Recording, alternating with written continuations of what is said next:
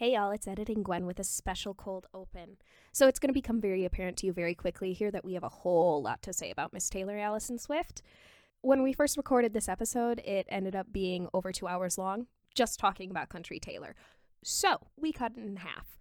There's going to be this part, part one, and also a part two. They're both going to drop on our podcast feed at exactly the same time. So listen to this part first, and then part two should be up right afterward. We just didn't want to give you a singular two hour long podcast episode, so we gave you two one hour long podcast episodes.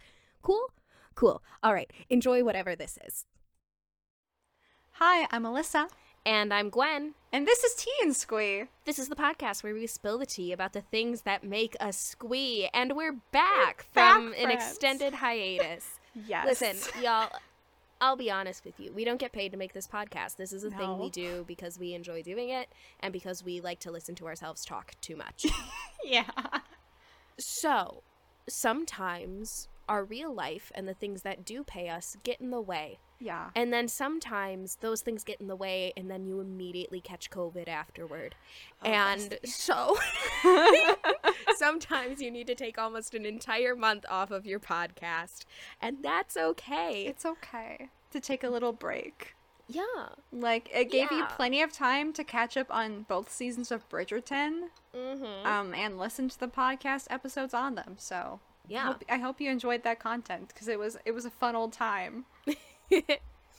Today, though, we are talking about Miss Taylor Allison Swift. We are talking about Miss Swift. We are talking about Blondie. We are talking about mine and Alyssa's are arguably favorite music artist. Yes.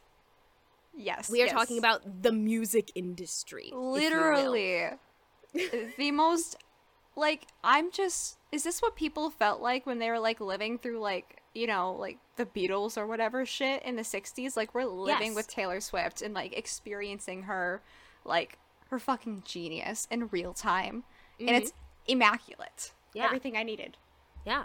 so It happy is. So we're gonna go chronologically through Taylor's discography, just discuss some, you know, basic stats of each album, and then mostly we're just gonna talk about the way that we feel about each of her albums. Uh, bear in mind, because I know, I know that the Swifties, their claws can come out. Please bear in mind, everything we say is just our opinion. yeah Everything is subjective. yes Um, and we're allowed to dislike songs that you like or like Mm-hmm. songs that you don't. Yes. Art is subjective and it will be interpreted in uh, many different ways, and that's totally okay. Don't hate on us for our interpretation of Miss Swift's beautiful, beautiful art. hmm Because all of it is just, all of it is beautiful, beautiful art. It's just, I might argue that I prefer some pieces of her art more than others. Mm-hmm. Exactly. So there we go. She's still my number one like artists on Spotify Wrapped every year. Yeah, I'm That's still in the top 1% of her listeners Yeah. for Spotify Wrapped. yeah. Like that's never gonna change. I've like accepted that every year she'll be my number one artist because I don't listen to anybody's music as often as I listen to Taylor Swift, which is Mhm. an everyday occurrence. She has music for every mood. Literally. It does She- not matter how I'm feeling. Taylor Swift has a song or an album that will vibe with it. Honestly, and like she's released a lot more albums than a lot of artists. Like I'm gonna reference Harry Styles. Like he he only has two albums and a third one on the Mm-hmm. way. I don't have as much like content to listen to as I do with Taylor Swift. And Right. She has more moods, I think, to Mm-hmm. shuffle through than Harry Styles does currently, since he's Mm-hmm. entering his like single boy era. hmm And part of that is something that uh, we'll probably discuss more as we discuss her albums in particular. But part of the reason that Taylor has music for every mood, part of the reason that you're able to turn her on every single day and listen to her and not get tired of it, is because her music career has been going on now for more than 12 years. Yeah. Yeah. I mean, First album came out in 2005 or 2006? I think around 2006. 2006 yes. October 24th, 2006 Mm-hmm. was the first album. So we're coming up on I can't do math super well. Um but 15 years now? I think so, yeah. Taylor has literally grown up in front of our eyes, Mhm. and those of us who listen to her have grown up with her. Maybe Yeah. not in the same time frame, because like obviously we are like eight years younger than her. Yeah. Alyssa and I are.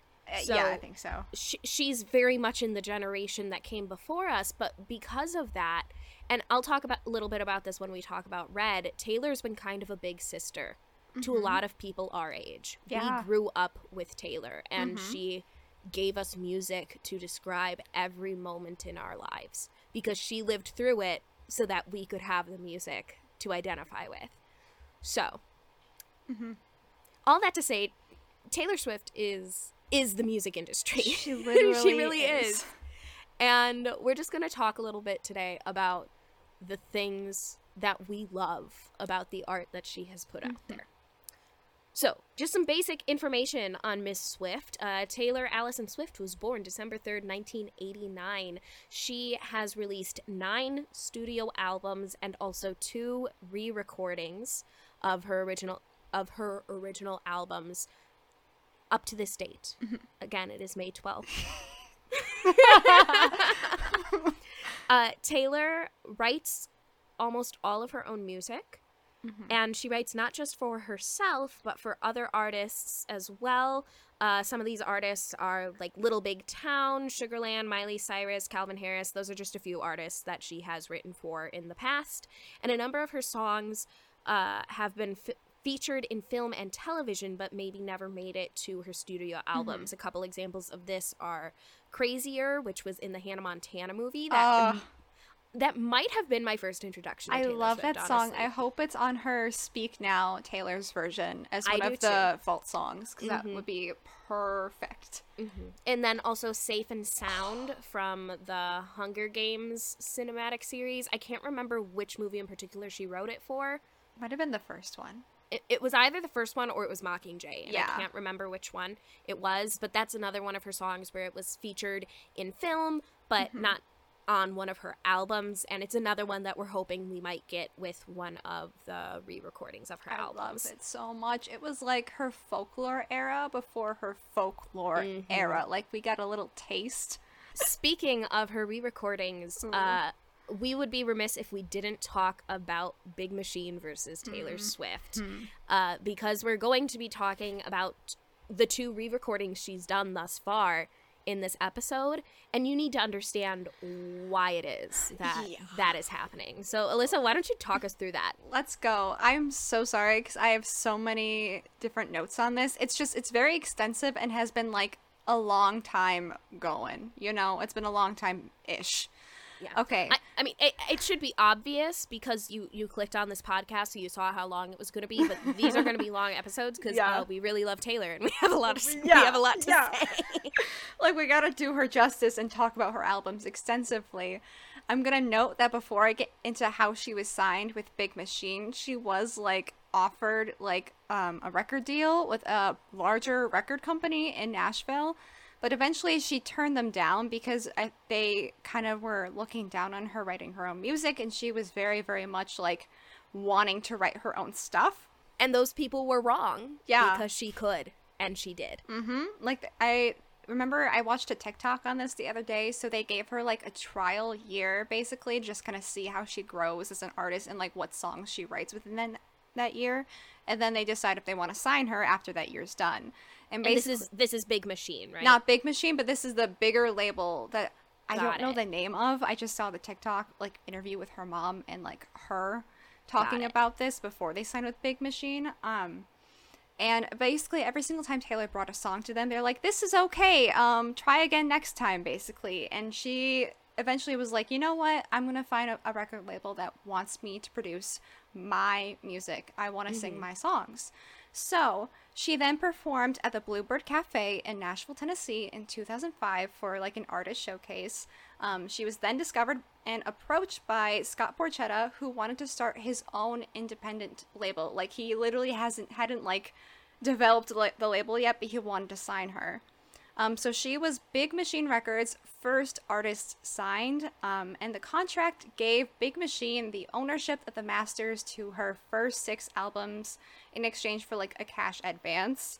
So she released um, her first six studio albums under Big Machine, her debut, Fearless, Speak Now, Red, 1989, and Reputation. Big Machine owns those masters. But Taylor retains the publishing rights due to her role as the main songwriter. Um, so this allows her to re-record the songs in the future if she desired. So it kind of saves her that she wrote her own music because now she gets to re-record her own music. And like eventually her contract was up with Big Machine and they weren't allowing Taylor ownership of her masters. Um, and her lawyer like sat down with the record label and they tried to hammer something out and like a compromise was never fully reached. Um, so then Big Machine is taken over by Scooter Braun, who manages Kanye West, Justin Bieber, etc. The Kanye West part is important though, because it's a reason why Taylor is against this completely. So, backtracking, um, at the MTV Music Awards one year, Taylor won like Best Music Video for I think You Belong With Me. Um, and when she gets up on stage, Kanye West literally interrupts her and says that Beyonce should have won instead. It's a whole thing. It's a lot of drama. Taylor is like 19 at this Yeah. point. and we'll we'll discuss that a little more next episode when Yeah. we talk about um the Taylor's over Mm-hmm. party that happened after 1989. But Yeah. all you need to know is that Taylor and Kanye have a history that is Mm-hmm. not great. They do not get along for a myriad of reasons. Mm-hmm. Oh yeah, and that's why she doesn't like Scooter Braun because he manages Kanye, and he w- let like all these awful things happen to her. Um, so on June 30th, 2019, Big Machine announced via social media that the label group had been acquired by Scooter Braun, and then Taylor denounced this with like a Tumblr post, basically. Um, she said she had been trying to buy her masters for years, and she was literally never given a chance unless she signed another contract with Big Machine that would require her to create six more albums under the label in exchange for the masters of the first six. So it's like an exchange. And they thought it was like an even exchange. You know, they're like, oh, you get your first six, we get your new six. That's not fair. She No, wants it- all She all wants 12. all of them. That's the whole point is for her to be able to own her art. Yeah. And so it, that's like choosing favorite children. Like a witch steals your first six children and she's like, "Well, for every new child you have, if you give me that one, you can have one of the old ones." And it's like, "Well, I don't know what my new children Yeah. will be, but I'll sell them away before I have them." Yeah, literally. I'm like, it, it, the deal doesn't make any sense, and I think it's just them looking down on, on her as like a writer and a performer, um, because she did like signed with a bigger label. She basically said, "Fuck this shit. I'm going to another label." So she still didn't have her first six albums though, like that she owned. Um, and her solution to this was to create new recordings of all the musical work in her first six albums using the publishing rights she retained.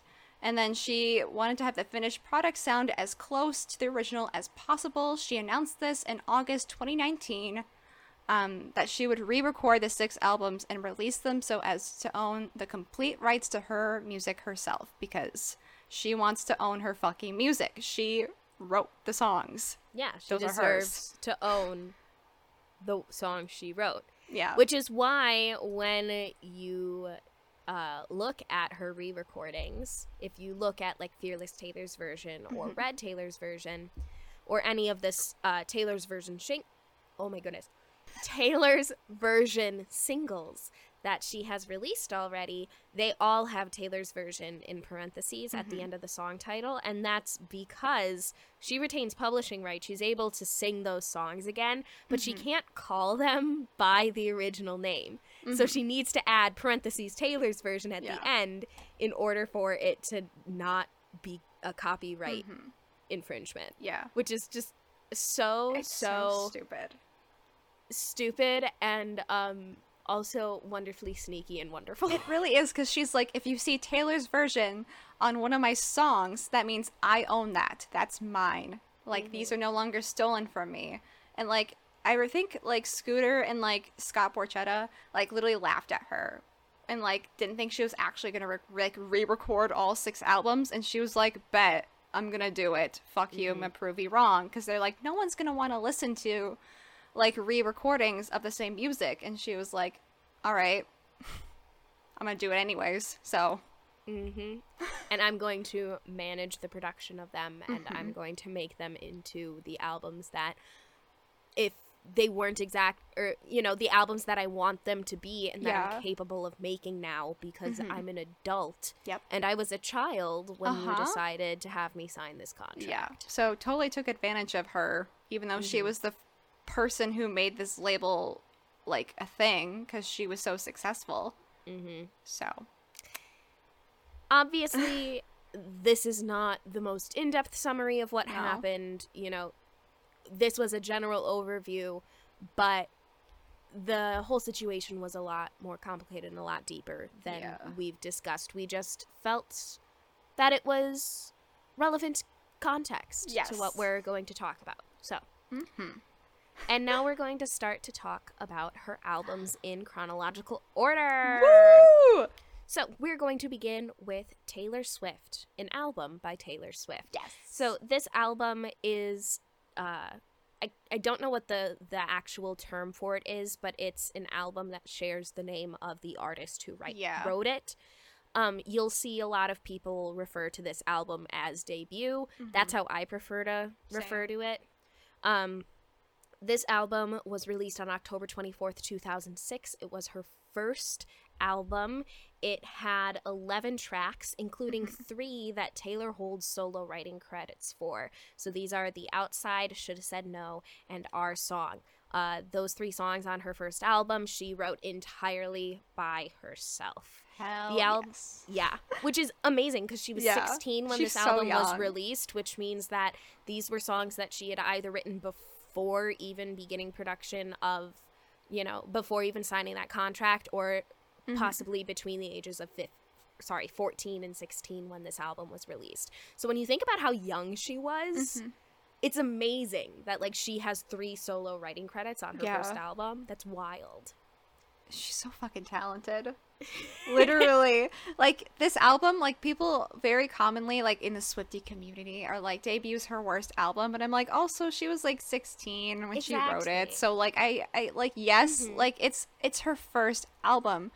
Like I feel like maybe is it a good thing that her first album is like her best album or no, I don't think that's what you want. It's like your first album to be your best. It's your mm-hmm. first. You're you're dipping your toe in the industry. She wrote a lot of the songs though, and that's credit where credit's due. That's very hard. Yeah. So even though Swifties often, you know, regard this album, you know, as not their favorite, uh, the album did receive quite a bit of positive critique. It was Yeah. praised for its uh, relatability, for its honesty, and for its mainstream influence.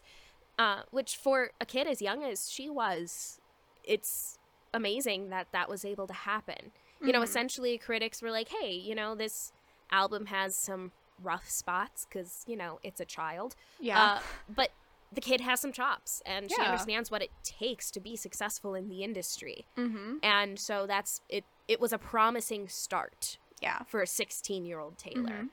Uh, the album earned her nominations for a Horizon Award for Best New Artist in 2007 at the 2007 Country Music Association Awards, nom for New Female Vocalist at the 2007 Academy of Country Music Awards, for Album at the Year at the 2008 Academy of Country.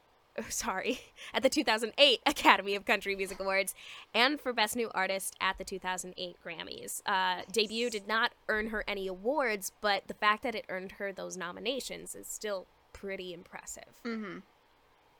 The I lead agree. single on that album was Tim McGraw, which was followed by our song Teardrops on My Guitar, Should Have Said No, and Picture to Burn, but not necessarily in that order. Okay. Uh, many of her singles broke the top 40, throwing her directly into the mainstream uh, of not just country, but of the music industry at large. Hella. Yeah.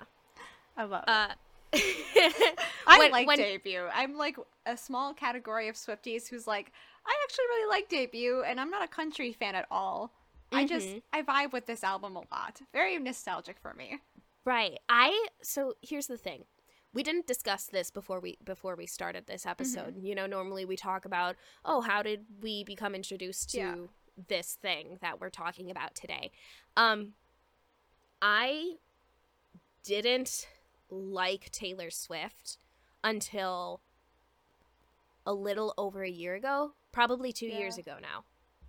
Like 2 years ago. Mhm. Um and it wasn't so much that I disliked Taylor, I just had never engaged with her music. The only songs of hers that I had really li- listened to or heard were the singles that were released on the radio, Mhm. and some of them were okay, and some of them I just plain old didn't like. Yeah. And so I wasn't a Swifty. I did not engage with Taylor Swift. And then 2 years ago I was on a hike and Evermore had just dropped or like maybe not just dropped, but it it was her most recent album and Spotify recommended it to me and I was Mhm. like, you know, lots of people I know whose music opinions I really respect have talked about how much they like folklore and Evermore, so I'll give it a try. And I fell in love immediately. and so since then, I like that first summer I made my way through almost all of her albums because I would listen to one and then become hyper fixated on it and not be able to listen to any of the others. And debut is the last one that I listened to. Hmm. And I think if it had been the first one that I listened to, I wouldn't have ever started listening to Taylor Swift. That's fair. That is fair. It's also very country yeehaw. Mm-hmm. And it's like I feel like that's less our taste in music a little bit. Like I think we have some friends who would actually enjoy Taylor's debut and like Yeah. her first three albums especially, like who Mhm. like country music a lot more than I'd say we do maybe. Yeah. Um cuz I agree. I like listened to debut and Fearless and Speak Now and I'm like country really isn't my thing, but I don't know when Taylor does it, I don't hate it. Yeah. This But is I- definitely yeah. this is definitely my least listened to Taylor album, but that's not to say that it's my least favorite or that I Mhm. don't like it. Mhm. I'm not mad at the country sound. Um, though country Taylor is not my favorite Taylor. I prefer pop Taylor. Same. Yep. And uh, our newest iteration of Taylor, the like indie Taylor, I love is Indie Taylor. I love indie Taylor. She's um, my favorite. The only song off of debut that I knew before I listened to the whole thing was our song, and I only actually knew the first verse because one of the neighbor kids uh, that I grew up with did listen to Taylor Swift. Cute. And so she would always sing our song, but only the first verse. And so I remember picking it up from her and singing the first verse all the time in the backyard. But that's the only song that I knew. Uh, Mhm. But then in high school, because I was moody and in love with a boy who wouldn't love me back, um, I found teardrops on my guitar. Oh yes. And I also found I'd Lie. And I don't know if that song's from this era or the Speak Now era. Um, but I loved both of those songs. And I would write the lyrics to them in my diary. And I'd lay it on my twin bed and stare at the ceiling and think about the boy who wouldn't love me back. And like, I just, I, I really think that it's impressive this the the level of lyricism that she gave us as as a 16 year old you know the the vocals are very much she's a 16 year old girl Mhm. but hey like she was a 16 year old girl Yeah. you know she was a 16 year old girl who was still the front woman on Mhm. her debut album she wrote three of the three of the songs all by herself like she she sounds like every other early 2000s 2010s teenage pop star you know like the, those disney machine pop stars that we got but her songs are infinitely better Oh, and deeper and just i had never been exposed to them Mhm. um and so i think if i had been i, I could could have been a swifty from the very beginning but i just i wasn't That's fair. I like. I don't remember like how I got into Taylor Swift. Maybe my mom got me into her. Would not surprise me because my mom loves like girl country music.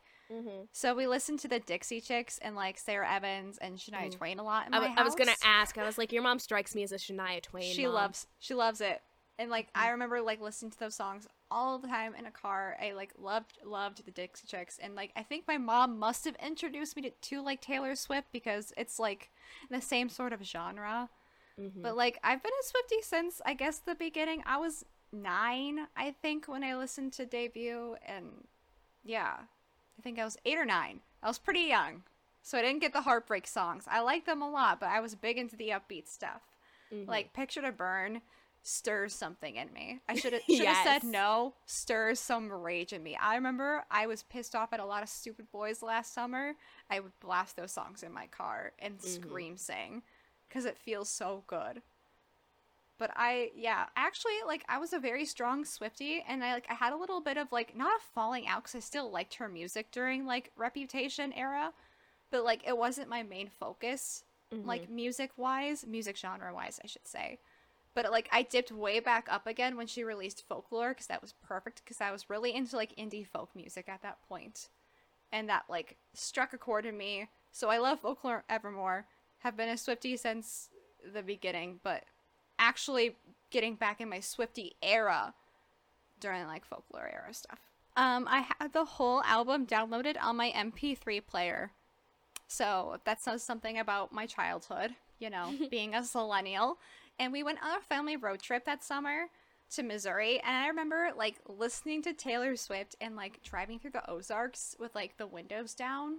And it was like a really beautiful experience. it was a 10 out of 10 moment. I can imagine. Ta- Taylor Swift music, it doesn't matter what album is it, it is, but Taylor Swift was made to be listened to in the car with the windows down. Mm-hmm.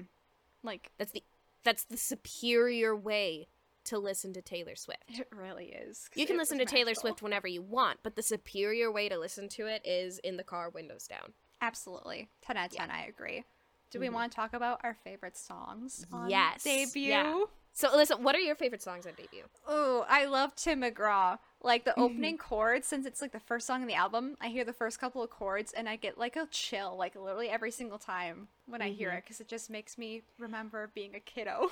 I know everyone, not everyone, but a lot of people kind of shit on Tim McGraw in I like a Tim memey McGraw. kind of way, not in like a, oh this song is bad, just in like a it's Tim McGraw, like Yeah. ha ha ha ha ha ha kind of way, and I don't get it. I don't either. And maybe it's because I wasn't a Swifty at the time, but like I genuinely enjoy that song. I do too, so I don't know what the I think it's about. Lovely. I, don't And- get it. I specifically want to talk about eventually the fact that Taylor has this friends to lovers motif She. Throughout her entire discography. And it begins immediately with Tim McGraw Uh huh. because Tim McGraw can be perceived as a, you know, breakup song, Mm-hmm. but it can also be perceived similarly to how Long Live off of Speak Now is perceived Mhm. as a like, hey, you were my friend and uh we drifted apart and that sucks, but I hope that when you hear Tim McGraw, you think of me. Ugh. Chills. I love Which it is so how I interpret a lot of her breakup songs. yeah, it's fair. Um but I just cuz I don't identify with them in in another way. I don't. but yeah. I, I just I think it's so cool that her breakup songs can also be adapted to have that kind of feel. And I think that she uh, upholds a friends to lovers motif Mm-hmm. throughout her entire discography, but we'll talk about that late uh, some more at another time. So, Hell Alyssa, yes. you, you like Tim McGraw. Do like you Tim have other favorite songs? I do. I love Cold as You. It's one of my all-time favorite breakup sad songs by Taylor Swift. What oh, I hear it and I just I feel like I'm in a music video and I start to act the song a little bit. mm-hmm. And it reminds me of looking out the window when it's raining and pretending you're in a breakup music video. Mm-hmm. It's one of my faves. And then should have said no. I love this song. It fuels a fire in me. So like I love Taylor Swift singing about the wrongs of men. because they're they're they're plentiful, and I relate to them all. And I, I'm here for the solidarity I have with that. Honorable mention is "Picture to Burn" because I also vibe with that song so hard. hmm I my favorite songs off of debut are "Picture to Burn" and also "Teardrops on My Guitar." Ooh. But uh, all the songs you mentioned have honorable mentions for me. so good. Yeah. Um, th- uh, most of the other songs on the album, I can take them or leave them. Yeah, Like there are days when I just skip the other songs on the album because I'm just not vibing. I But usually do. Those five songs: "Picture to Burn," "Teardrops on My Guitar," Tim McGraw, "Cold as You," and "Should Have Said No."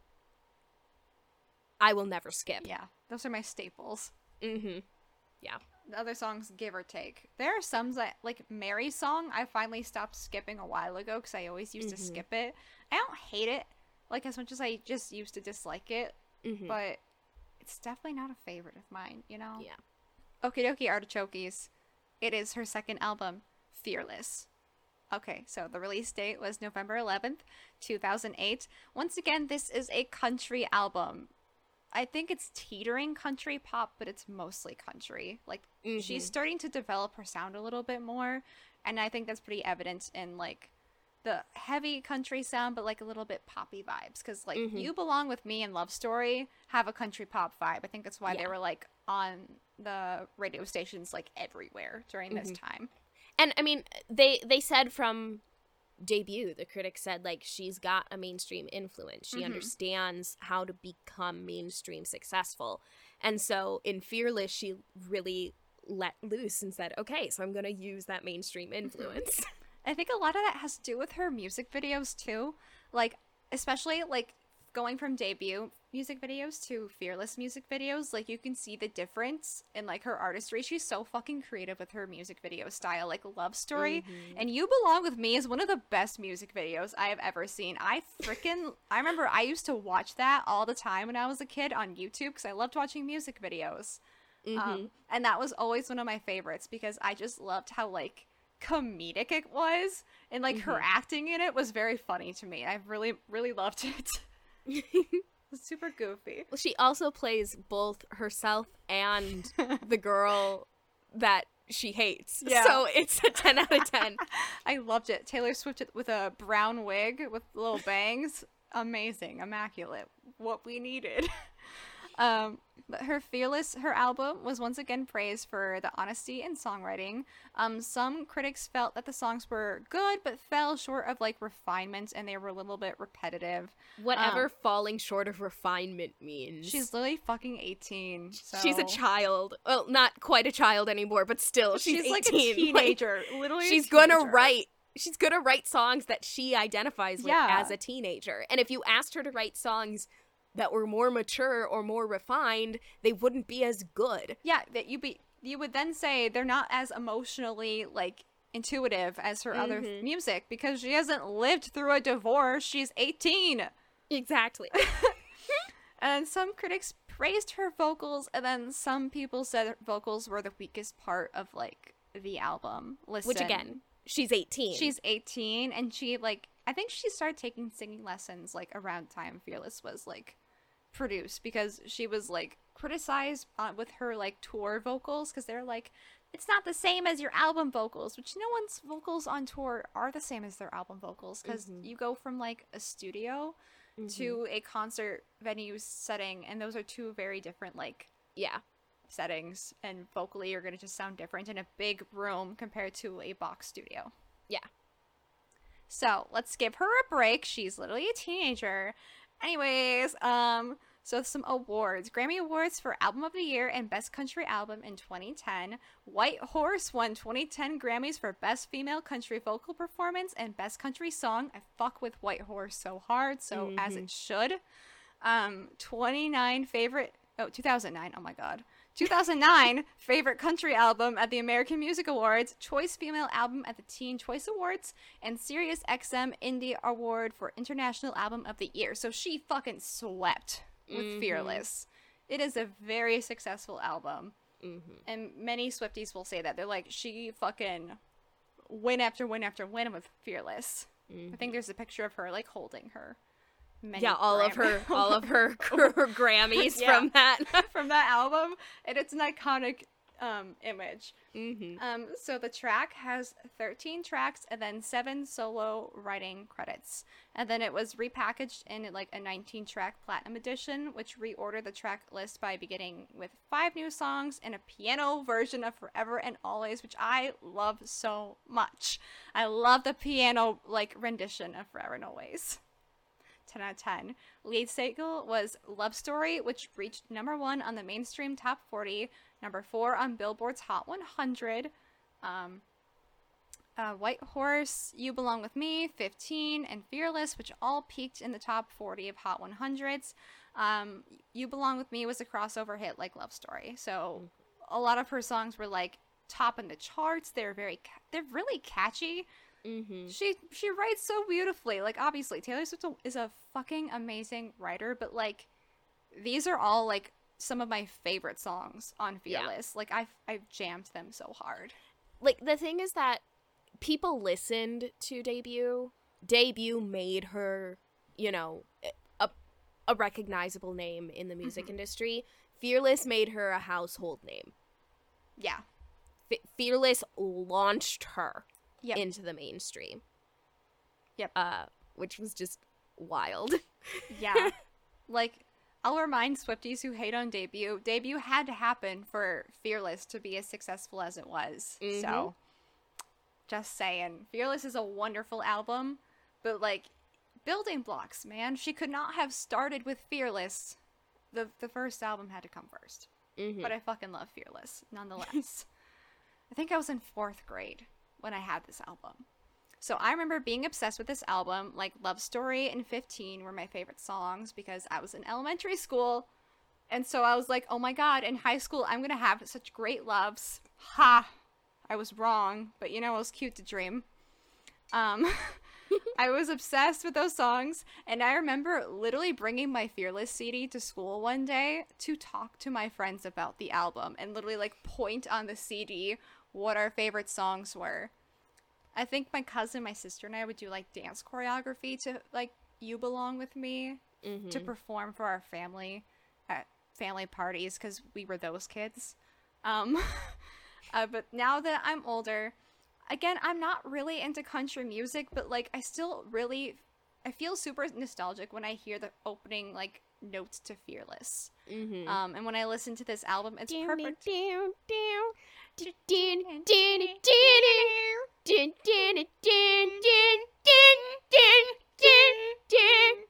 There's something about the way.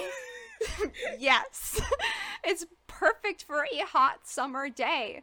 I don't know. like I feel like Fearless a lot of Taylor's albums for me are summer albums. Yeah, Like Red honestly- really is the only one that's like a fall album for me. Mhm, But even Red, I'll listen to in the summer. No shame. Yeah. Like It has Swift- to be while I'm driving down country roads. Yes. But I'll listen to Red in the summer. No shame. Like, Yes. uh, here's the thing: is last summer Alyssa and I had a Gwen and Alyssa day that culminated in us just like hanging out in the pool in the backyard for Yeah. hours, and we just had Taylor Swift on shuffle So playing. And it did not matter which song played; every single song was the perfect song Uh-huh. for laying in the pool on a Sunday. literally it was such a good day. 10 out of 10 had like the little bluetooth speaker and taylor taylor swift on shuffle. Like what came up came up and it was a great old time. And exactly like i don't know. Taylor swift to me and fearless especially is like driving with your friends on a hot summer day with the windows down mm-hmm. you're on your way to the pool and or beach and you know you're mm-hmm. gonna have a fucking amazing day. Right. that that's mm-hmm. fearless to me Mm-hmm. And part of that is maybe the nostalgia of it, but not necessarily in the way where it's um like I don't know about you, but no part of me is nostalgic for middle school. No all. not at all But the nostalgia of this album is wrapped up in Taylor herself Yes. because there's just this youthful energy to this album. Um, to the original version of the album in particular yes uh, which just it's like sunshine. This album is like sunshine. It is. Like you know how some people assign Taylor albums to specific seasons, and like yes. Red yes. is fall, Lover is spring, Rep is winter, and then Uh-huh. Fearless is always the summer album. yeah. Which And there's a reason for that. yeah, I agree with it. I Mhm. can't do. I can't divvy up my albums into seasons. I prefer aesthetics to seasons because I think it's easier, more clean cut. Mhm. Like this is still Yeehaw Girl Summer, but it's a different form of Yeehaw where it's like outdoor activities with your friends, with it being Yeah. beautiful and sunny outside, compared to like horseback riding with your friends, Yeah. like debut. Fearless was my first knowledgeable introduction to Taylor Swift. Like when I would sing our song in the backyard, I didn't know that was a Taylor Swift song. But then when Fearless came out and Love Story and You Belong with Me were the things that haunted all of my middle school sleepovers. I was actively aware of who Taylor Swift Mm-hmm. was. Um, and I didn't like her music, partially Mm-hmm. because I wasn't a country fan. I'm much more a country fan now as an adult than I was Mm-hmm. as a kid. Um, and also just because Love Story and You Belong With Me were so overplayed. They really were.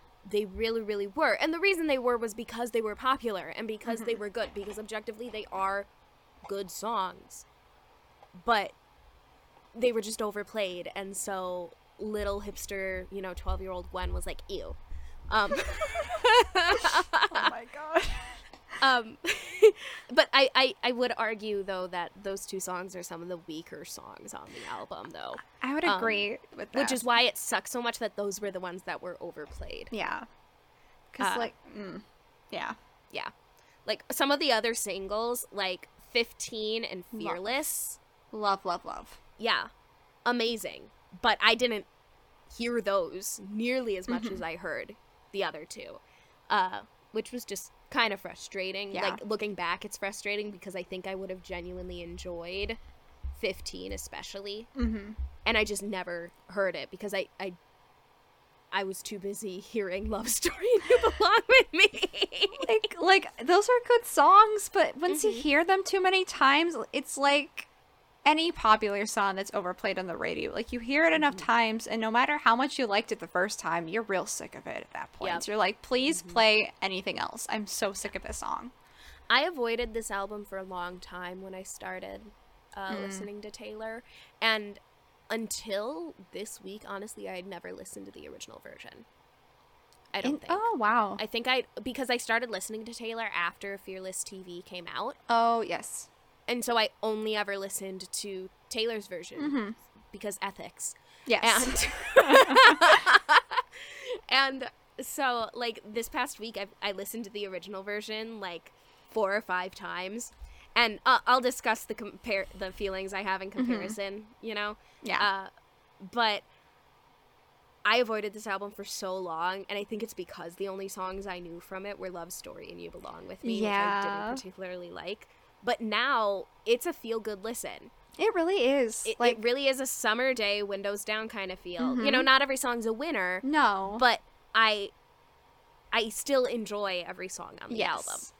Like even the sad songs can be roll down the window because you're scream belting them with your besties and you're like Mm-hmm. let's let's really feel our broken hearts for a moment and it's Mm-hmm. Yeah. amazing all right So, what were your favorite songs on the original Um, version? i've always loved hey Stephen that's always Mm-hmm. been a longtime favorite of mine um i think untouchable was on this version or i think it was if it wasn't disregard it but I like Untouchable, even though Untouchable is not a Taylor song. It's literally a cover of another song. Mhm. Um, that she made her own because the original song is like a screamo rock and roll song. So imagine that for a 2nd It's and I I much prefer her version of it. Yeah. Um, it makes me feel some sort of way. It's like one of the most romantic songs I've ever heard. Would definitely be a contender for my first wedding song. Not gonna lie. Um, and then I adore the title track "Fearless." Forever and always, I adore that song. No pun intended. Mm-hmm. Uh, I honestly don't know if I can like actually pick a favorite track or favorite tracks um, on this album because one, I'm just not familiar enough with this album. Like I said, not every track on this album is a winner, but I do genuinely enjoy listening to this album, and Yeah. it'd be a lot easier for me to tell you which songs I don't like on the album or what my least favorite songs on the album were versus my favorites. So I'm just gonna choose a few um, that will always improve my mood. Like no matter what mood I'm in, I will not skip these songs. Fair enough. Uh, Best Day, Ooh, I absolutely adore, and like. I don't know if I'd call it underrated because I don't know if there's such a thing as an underrated Taylor track. Yeah, I agree. But um, I love Best Day. Mm-hmm. I love Hey Stephen and I love Forever and Always. Oh, good ones. Those are all good mm-hmm. ones. All in my favorites category. Mm-hmm. I yeah. I mean, I have a lot of songs on this album that I like and I enjoy, but I don't know if I call them favorites because I don't reach for them all the time. Like if I have a favorite Right. Taylor Swift song, it's not just gonna be. It's gonna be featured on like every single playlist I have. Yeah, I will find a way to make it work. Fearless. Yeah, like most of the time it's not. Like, and if it was, most of the ones I really love are vault tra- are like the vault tracks. Yeah, I love her vault tracks for this album. mm-hmm. But we'll- which we'll, get into. transitions us perfectly into Fearless Taylor's version. I love a so, segue. Uh, Fearless Taylor's version was her first re-recording, and it released on April 9th, 2021. Mm-hmm. Uh, it's really poignant that Fearless was her first re-recording because when the original was produced, she said a lot in interviews that being fearless wasn't about being bulletproof or being without fear, but it was about doing the hard things even though you feel fear. And so having it be the first one that she re-recorded is was very much a, a like middle finger you can't get to me you will not keep me down to the people who wouldn't let her own her own shit taylor does everything with intention Mm-hmm. she is the most theatrical of theatrical I love bitches it so much. and the fact that she used chose fearless as her first album says a lot It really Um, does.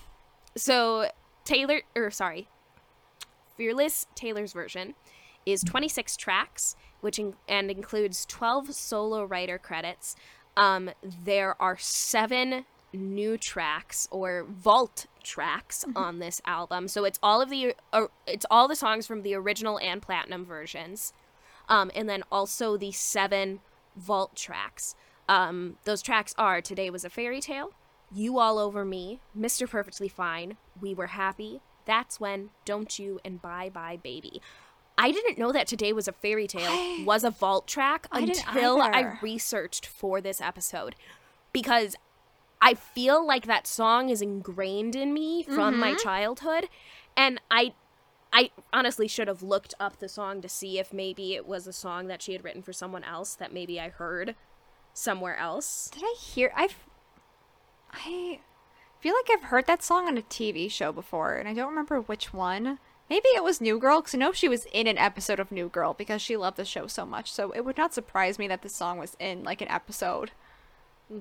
But It might also be one of those songs. I wonder if it's one of those songs like uh, "I'd Lie" or like "I Heart" question mark was, Mm-hmm. where it was something you could find on YouTube, Yeah. but not actually on any of her albums.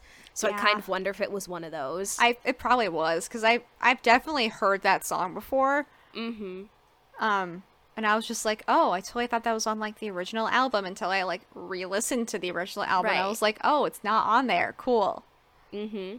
going crazy. So let's let's com- let's Let's compare these a little bit. Uh, so obviously, and I know that you'll agree with me on this, Mm-hmm. Taylor's version is vastly superior. Yeah. Oh yeah. Hands down. Like I think all of Taylor's versions of things are gonna be better than the original. Mm-hmm.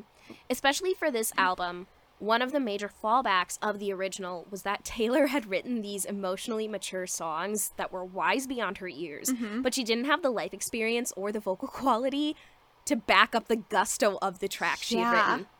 Um, Taylor's version, which came out 12 years after the original the original version of Fearless, it gives us that depth along with new tracks, some of which eclipse uh, tracks from the original version. Like I I would easily replace um replace quite a few of the original tracks with the vault tracks. Oh yeah. Not a question Agreed.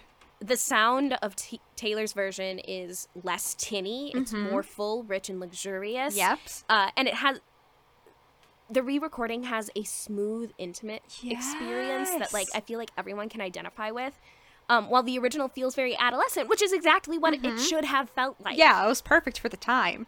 But I like getting to feel those songs as an adult. Mm-hmm. Because that's another reason that I avoided listening to this one was I was like, it's so very much like we talked about the nostalgia of the original Fearless is wrapped up in the fact that Taylor herself was a person that was living through this and growing up in it. Yep. But nearly every song on that album can apply now to her adulthood and to the adulthood that I live in as well. Yep. And when I listen to the original version, I don't think of my adulthood. When I listen to the original version, I think of my adolescence. But when I listen to Taylor's version, I feel it in the human that I am now, mm-hmm. not in the memories that I have. Yes.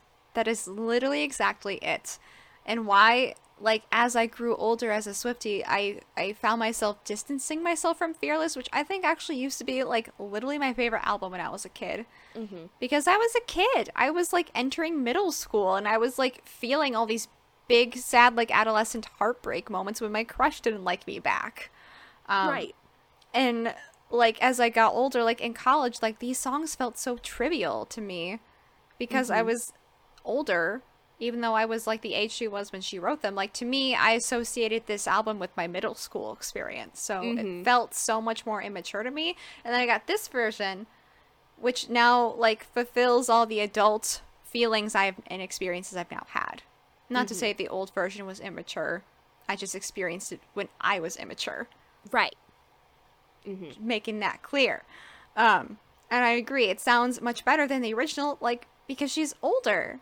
She's gonna sound a little bit better now. She's not gonna have like the really high pitched quality she had hmm when she was younger. And like, actually, that's like a reason that's been cited. But like, two of our friends why they don't like her music is because they hate how like she sounded when she was younger. hmm And I want to be like, okay, listen to her new stuff then. Yeah. And I'll I'll agree with that cuz that was part of my problem with Taylor when I was a kid was not so much that her songs were bad cuz her songs were good. Mm-hmm.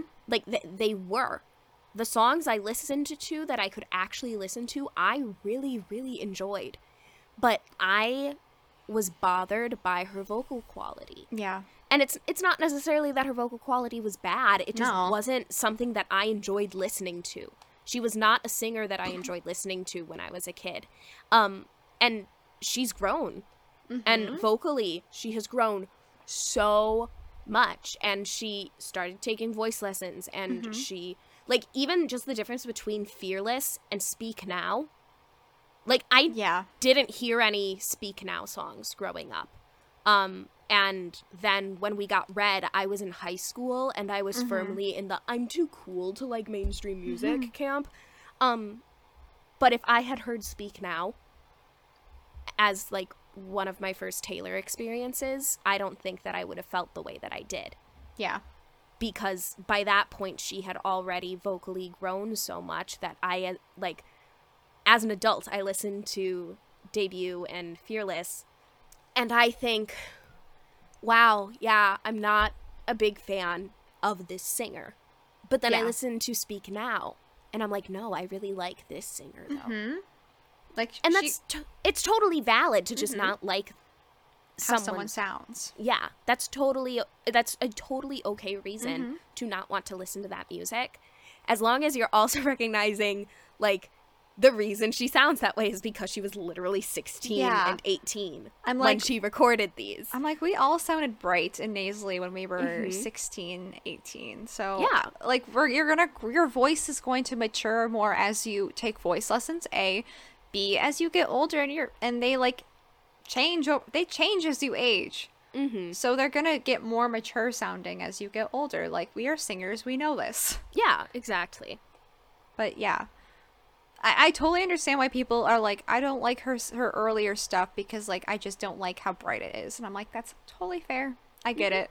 And then I'm like, actually, Fearless is out, and like she re-recorded Fearless. She sounds a lot better now mm-hmm. And more older. Her voice has more depth. Maybe maybe listen to that one again because Yeah. you might like it again.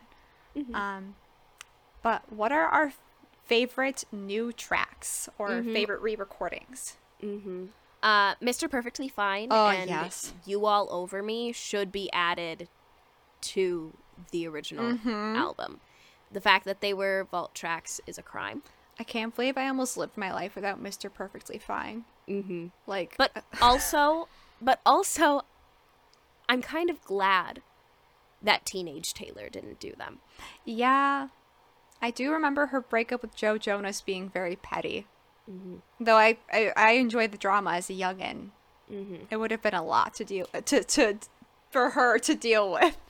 The re-recording of White Horse So beautiful. is a 10 out of 10. It is Literally- a 15 out of 10.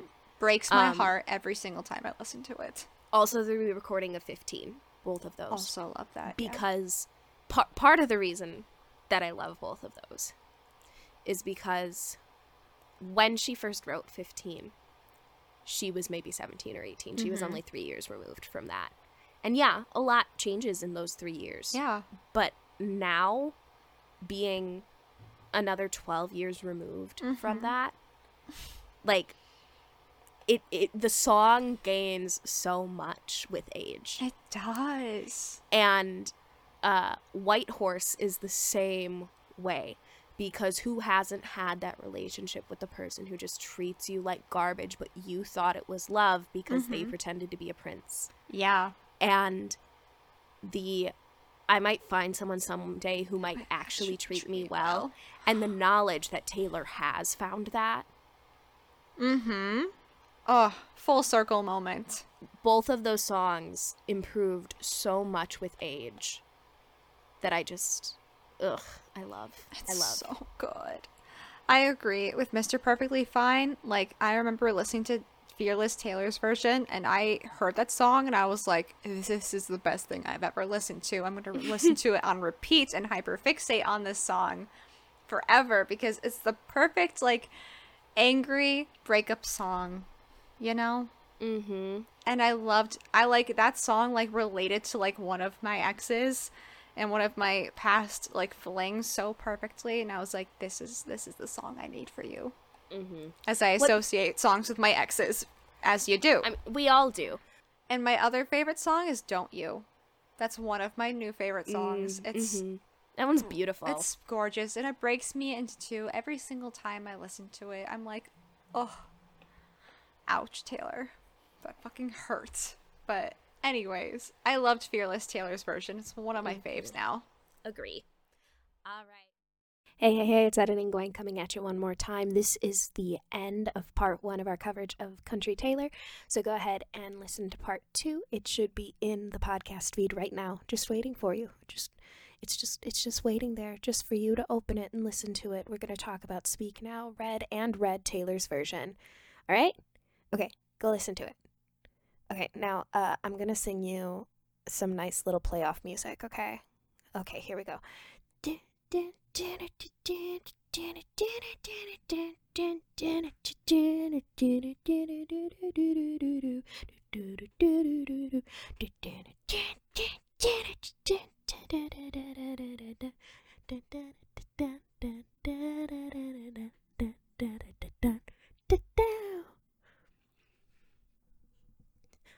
Okay, bye.